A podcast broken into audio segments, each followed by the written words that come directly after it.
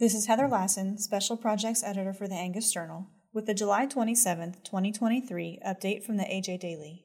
Today's update contains a report on the fed cattle market, news from the Angus Foundation about its fundraising auction hosted at the National Junior Angus Show, comments from the NCBA in support of the introduction of the Preserving Family Farms Act, and information about R-CALF USA's 2023 convention.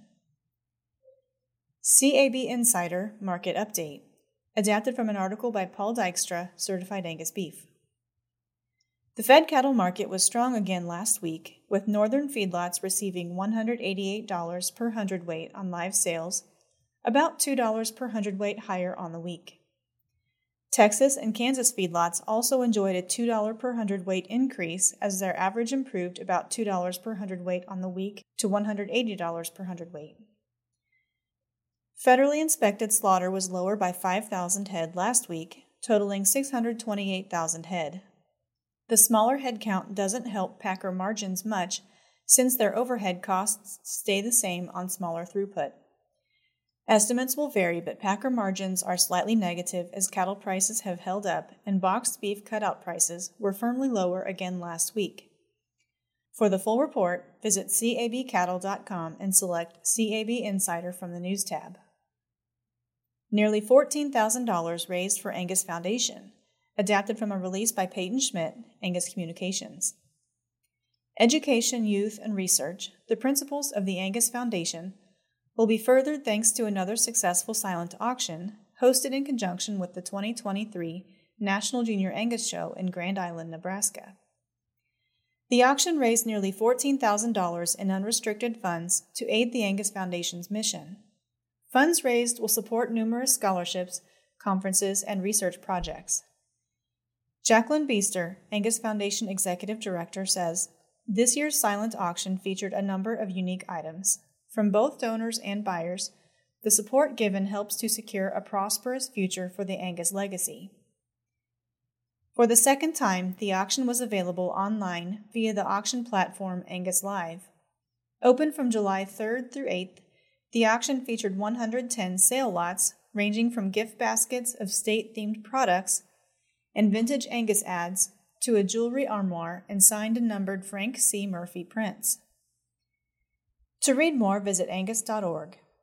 National Cattlemen's Beef Association champions introduction of Preserving Family Farms Act, adapted from a release by the National Cattlemen's Beef Association.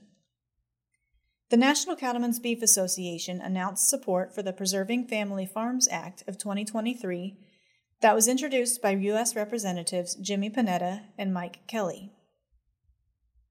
This bipartisan legislation would expand IRS Code Section 2032A to allow cattle producers to take advantage of the special use valuation and protect family owned businesses from the devastating effects of the federal estate tax commonly referred to as the death tax. NCBA President Todd Wilkinson said America's cattle producers deserve certainty in the tax code, especially when it comes to succession planning. NCBA is committed to fighting for common sense tax solutions, including the expansion of IRS Code Section 2032A special use valuation to allow more producers to secure greater relief from the estate tax and preserve family owned cattle operations for generations to come. For more information, visit ncba.org. R-CALF USA prepares for upcoming 2023 convention. Registration is open now. Adapted from a release by R-CALF USA. On August 17th and 18th, hundreds of cattle producers from across the country will gather at the Monument in Rapid City, South Dakota for R-CALF USA's 24th Annual National Convention and Trade Show, themed American Spirit. The educational event, which is open to the public, serves as a focal point for cattle and sheep producers, researchers, journalists, policymakers, and consumers to convene and share insights towards restoring America's food security and the United States cattle and sheep industries.